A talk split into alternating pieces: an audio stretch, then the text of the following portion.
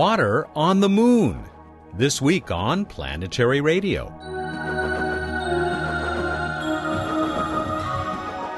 Hi, everyone. Welcome to Public Radio's travel show that takes you to the final frontier. I'm Matt Kaplan of the Planetary Society. You heard Bill Nye mention it last week. After decades or possibly centuries of speculation, we now know there is water on the moon. Jessica Sunshine is part of both missions that made this discovery. We'll get the details from her in a couple of minutes. Bill Nye looks back to 1976 when we came ever so close to uncovering water ice on the planet Mars. Emily Lakdawalla winced along with the rest of us when the Messenger spacecraft shut off its instruments just as it was about to fly by Mercury last week. Messenger is okay now, but someone asked Emily if this could happen when New Horizons passes Pluto. She's got the answer in Q&A. And then we'll find out how some of your fellow listeners would destroy the Earth. Let me tell you, you folks are scary. Bruce Betts will join me on the eve of destruction for this week's What's Up segment. Here's Bill. Hey, hey, Bill Nye, the planetary guy here, Vice President of the Planetary Society. And earlier this week, the Planetary Society sponsored a book signing with a brief talk by none other than Buzz Aldrin, the second person to walk on the Earth's moon. And Buzz is uh, 79. He'll be 80 in a few months. And he went on and on about the importance of the United States' leadership in space travel. And what he was really talking about was the United States' leadership in human space travel, human space exploration. And this is coincident with the same week in which it has been shown to everybody's satisfaction that if the Viking 2 mission, which went to Mars back in 1976, if it had scraped into the Martian soil just another five centimeters, instead of going 15 centimeters, if it had gone 20, like the width of your hand, it would have hit water ice. Back in the disco era, we would have seen water ice on the planet Mars, and that would have changed everything. So here's the point, my friends. Just think if there'd been humans on Mars. Humans with geology hammers, tapping around, digging, kicking the soil, tipping over rocks. They would have found the ice. Who knows what else is up there on Mars that human geologists, human explorers could find that we just can't quite do with our robots? Our robots are great, but they're not quite at that level, that level where you question things and you take the next step or the next kick or the next scrape or the next dig or the next tap. That's what we need humans for. Mars is really the next destination for humans. I mean, I'm kooky for low Earth orbit. I'm very happy that somebody found a film of water on the moon, but it's not like we're going to go set up camp there. No, if you want to discover something new and cool, it's Mars. Mark my words, my friend, or Mars my words. I gotta fly, Bill Nye, the planetary guy.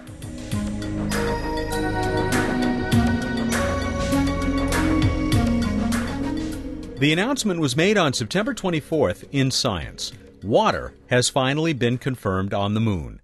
But that water was found where no one ever suspected it. The initial evidence came from the Moon Mineralogy Mapper, or M Cubed, a NASA instrument carried by India's first lunar orbiter, Chandrayaan 1. It was confirmed by the Deep Impact spacecraft. It was Deep Impact that put on such a show back in July of 2005 when its impactor smacked into Comet Tempel 1. The spacecraft is now carrying out the two pronged EPOXI mission, which includes another comet flyby. It was never intended to help find lunar water, but Deep Impact's instruments were ideal tools to back up M Cube's find. Jessica Sunshine is on both teams. The University of Maryland senior research scientist is the deputy principal investigator for EPOXI and a co investigator for M Cubed. She is also the lead author of the paper that revealed the findings. Jessica recently spoke to me via Skype from a meeting underway in Puerto Rico.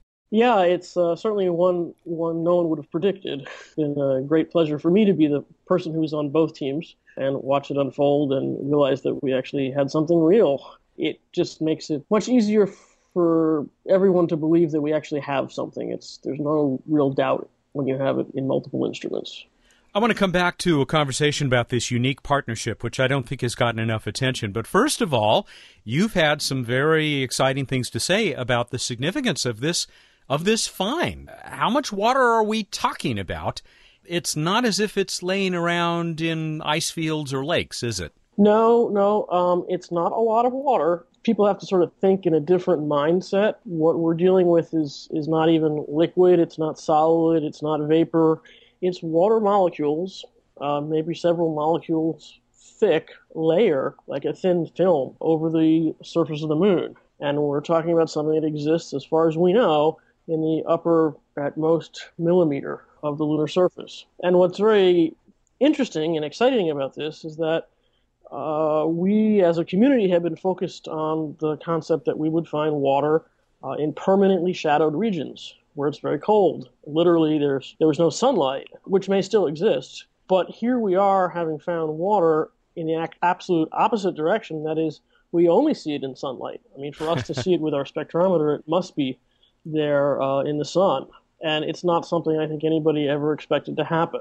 There's two things that are probably good to keep in mind. We're still talking about something that's more arid than any desert we have here. If you took, I don't know, say a two liter bottle of soda filled that container with uh, lunar soil or desert soil for that matter, you probably could have a couple of eyedroppers full of water molecules. And we're not just talking about water. You have these uh, hydroxyls uh, also mixed in? Right. That's OH. So it's, it's miss- obviously missing one of the H's. The feature that we're seeing spectrally is a combination of OH and H2O.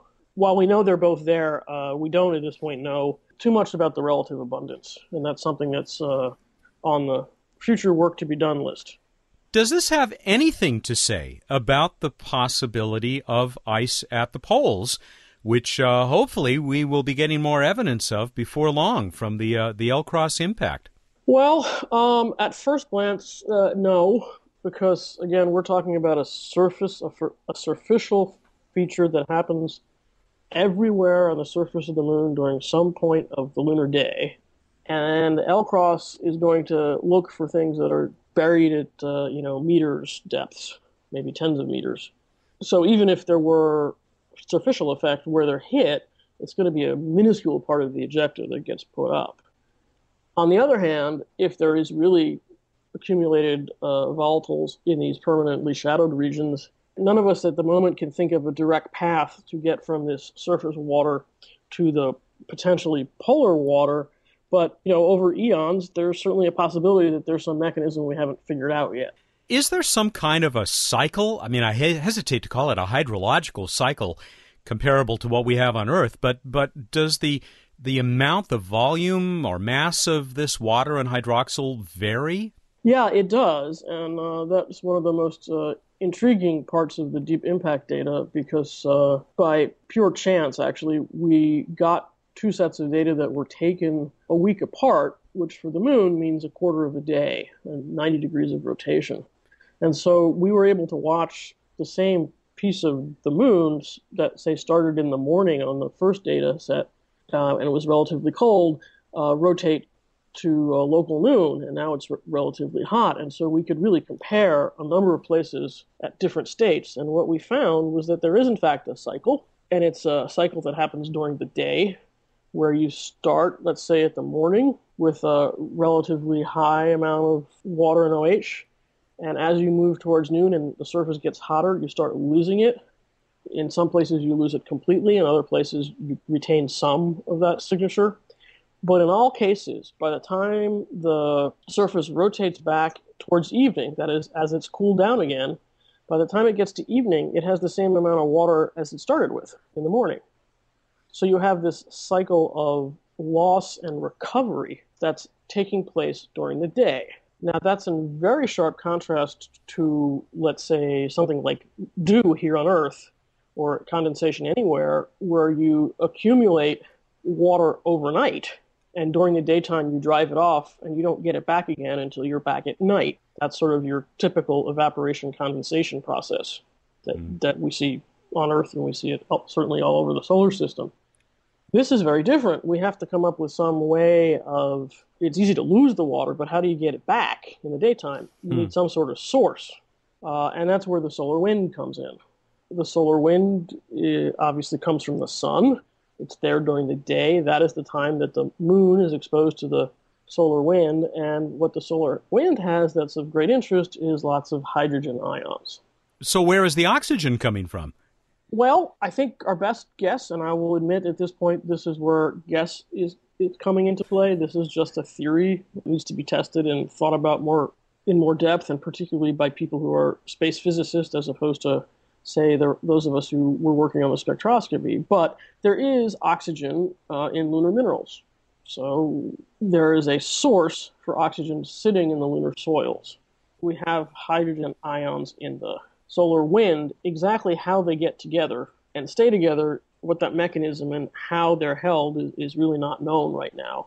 But one would expect, for example, that the water would be more weakly bound uh, than the OH, just because the OH is ionic and has a charge. Hmm. Another intriguing thing about our our, our deep impact uh, data as a function of, of time of day is that when you see the spectral feature at three microns, which, which is where we see the OH in the water, uh, start to disappear, it does not do so evenly. Hmm. Uh, and in fact, you're losing uh, the part of the spectral signature that's most associated with water is going away much more quickly than the OH signature, which at least is a consistent theory of what might be going on. We'll hear more from Jessica Sunshine about the discovery of water on the moon when Planetary Radio continues. Hey, hey, Bill Nye, the science guy here. I hope you're enjoying Planetary Radio. We put a lot of work into this show and all our other great Planetary Society projects. I've been a member since the disco era. Now I'm the Society's vice president. And you may well ask, why do we go to all this trouble? Simple.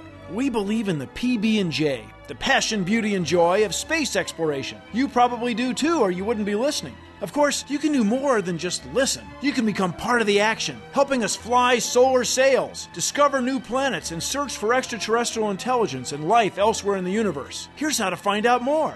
You can learn more about the Planetary Society at our website, planetary.org slash radio, or by calling 1 800 9 Worlds. Planetary Radio listeners who aren't yet members can join and receive a Planetary Radio t shirt. Members receive the internationally acclaimed Planetary Report magazine. That's planetary.org slash radio. The Planetary Society, exploring new worlds. Welcome back to Planetary Radio. I'm Matt Kaplan. Jessica Sunshine is part of both the EPOXI and Chandrayaan 1 missions which have found an incredibly thin layer of water on the moon. The University of Maryland senior research scientist spoke with me late last week. This really is a, another triumph for remote sensing, isn't it? It is. It is.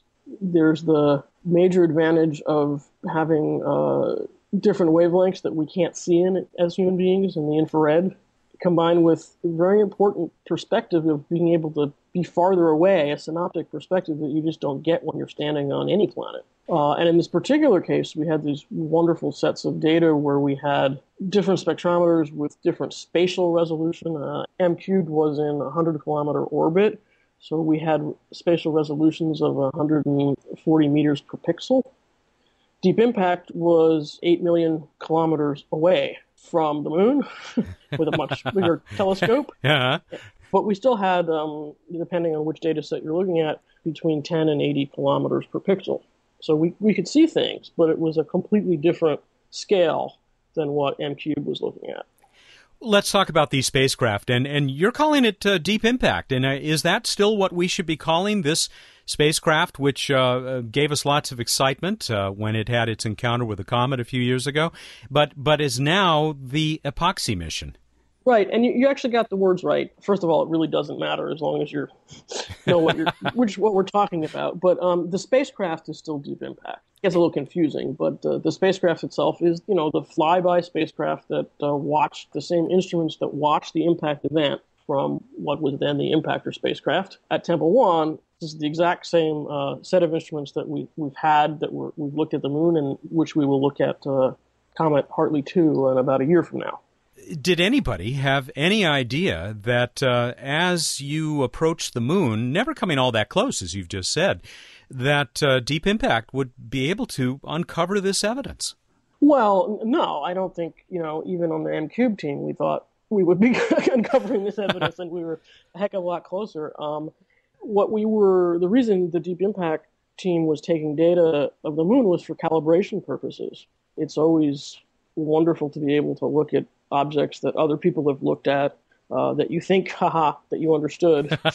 In the case of the moon, we thought it was spectrally pretty pretty boring. Turns out that that's is is okay, except for this three micron region is a little more exciting than we thought. Mm-hmm. We, we were going to take this data. We had planned to take this data, but both of the two dates, um, way before uh, M cubed had a hint of what might have been going on.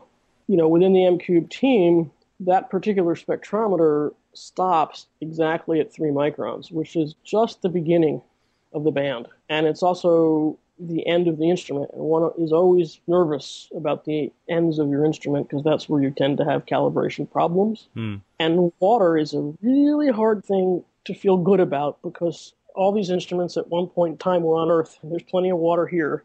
If you don't do everything just right in your calibrations, and if everything doesn't bake off in space, you can imagine all sorts of ways that something might sneak in the system that you didn't were you know you were worried about that there was somehow something wrong with the way we were looking fair to say that there was great skepticism amongst the M Cube team. We were arguing back and forth for months, and I finally said, "We're actually going to get this data with Deep Impact. If there's water there, there's no way Deep Impact will not see it. Hmm. It's just impossible because we know that instrument works at those wavelength regions. It's you know we, we saw water ice and water vapor at comets. It was designed to do it. It actually covers the entire band and then some." it would have to have been bloody obvious if M cubed was right, and it turns out it was bloody obvious that there was water on the moon. And no, none of us predicted any of it. Well, you may have brought some unique advantages to this because you are on both missions. That had to bring some major advantages. It did, actually. Uh, there's no question about it. First of all, the, the specific awareness that these two opportunities were happening at the same time. In this case, that we had some resolution for the M cube concerns with Deep Impact, and we knew it was coming. I mean, that I think helped everybody. And uh, I had a different perspective on what was going on because I actually had the two instruments, and I was I was able to look at both of them at the same time. Where do we go from here? Unfortunately, we've lost uh, M cubed along with the rest of Chandrayaan one. Uh, only fortunately after it uh, did this uh, incredibly good work. Where does your work go as uh, as far as the moon is concerned? Well, you know, Chandrayaan uh, provided us 10 months of data. 97% of the moon was mapped, not at the full spectral and spatial resolution we would have liked ultimately, but it's a hell of a data set, and there's just all sorts of very interesting stuff, not so much related to the water anymore, but to the basic mineralogy of the moon that we thought we understood, that there's a number of surprises that's going to come out from that data. Excellent. So more to come. Um, Absolutely. You haven't heard the last of M Cube. what are you doing down there in Puerto Rico? Actually, I'm at an M Cube team meeting, which we sort of timed because uh, next week is the the American Astronomical Society Division for Planetary Science (DPS) meeting, uh, which is the first time we will actually present the water results to a professional audience and our, hmm. our peers directly, which I hope goes well. yes, I'm sure it will both of those meetings are here in Puerto Rico. Please pass along our congratulations to the rest of the M Cube team and uh, have a great time at DPS. Thank you so much for joining us again, and uh, nice work. Thank you very much. Jessica Sunshine is a senior research scientist at the University of Maryland in the astronomy department, not surprisingly, but she is also the deputy principal investigator for EPOXI, the uh, latest incarnation uh, of that uh, spacecraft Deep Impact that we will continue to follow on this program. She is also, though, a co investigator for M Cubed, or was, the Moon Mineralogy Mapper on uh, Chandrayaan 1, the nation of India's first lunar mission. We'll be right back with Bruce Betts for this week's edition of What's Up after we hear from Emily.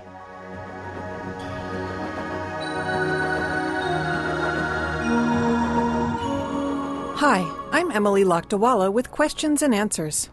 A listener asked, Is there a possibility of New Horizons going into safe mode just before closest approach like Messenger did? A lot of people got concerned about New Horizons after Messenger's third Mercury flyby.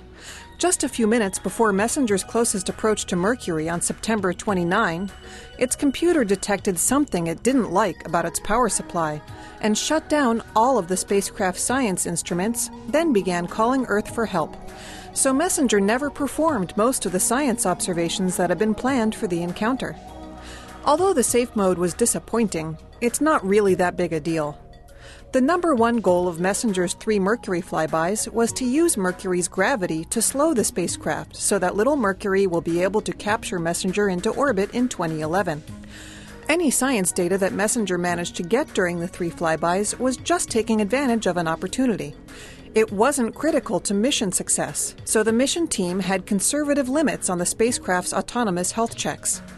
New Horizons' encounter with Pluto is a totally different story. It just has one flyby. So New Horizons gets only one shot at gathering high resolution data, and then it travels on into the Kuiper Belt never to see Pluto again. So New Horizons will be instructed not to go into safe mode no matter what for a nine day period around closest approach, because it'd take nearly nine hours for a call for help and radio response to make the round trip from Pluto to Earth and back. If a problem happens, the spacecraft will just have to do its best to correct for it all by itself.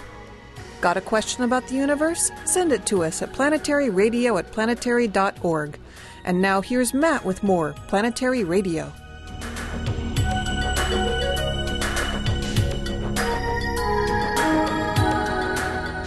Time once again for What's Up on Planetary Radio. Here's Bruce Betts, the Director of Projects for the Planetary Society. It's a big one today, a big, big contest uh, coming up because uh, we're going to learn how our listeners think we should destroy the world. Exactly. They're disturbingly good at this. We'll start with uh, trying to uh, destroy another world later this week, or or at least put a little tiny hole in it and spew some things up. The LCROSS, NASA's LCROSS mission on October 9th, Friday, at 4:30 in the morning Pacific time. We'll slam into a crater on the moon and try to uh, excavate, they hope, water ice that may or may not be there. And it'll first have this uh, large upper stage slam in, and then the uh, trailing spacecraft will observe it. Also, I mentioned it in the night sky portion because technically it will be observable from Earth, at least if you're on the night side at that time. Uh, lots of uh, telescopes in the the Pacific coast of North and South America, and Hawaii will be looking. If you have a 10 inch or bigger telescope, there's a chance you can see the impact. And uh, in any case, you can check it out on the internet, look for the results, and I'm sure it's something we'll be covering. Uh, we'll also come back to it once again for another trivia contest a little bit later on. In terms of the night sky, still Jupiter looking stunning high in the south after sunset bright star-like object, brightest star-like object in the evening. In the morning, that would be Venus, the brightest star-like object, low in the east. And below Venus this week is uh, Saturn and Mercury. And in fact, on Thursday the 8th, they are getting awfully close together, within a third of a degree.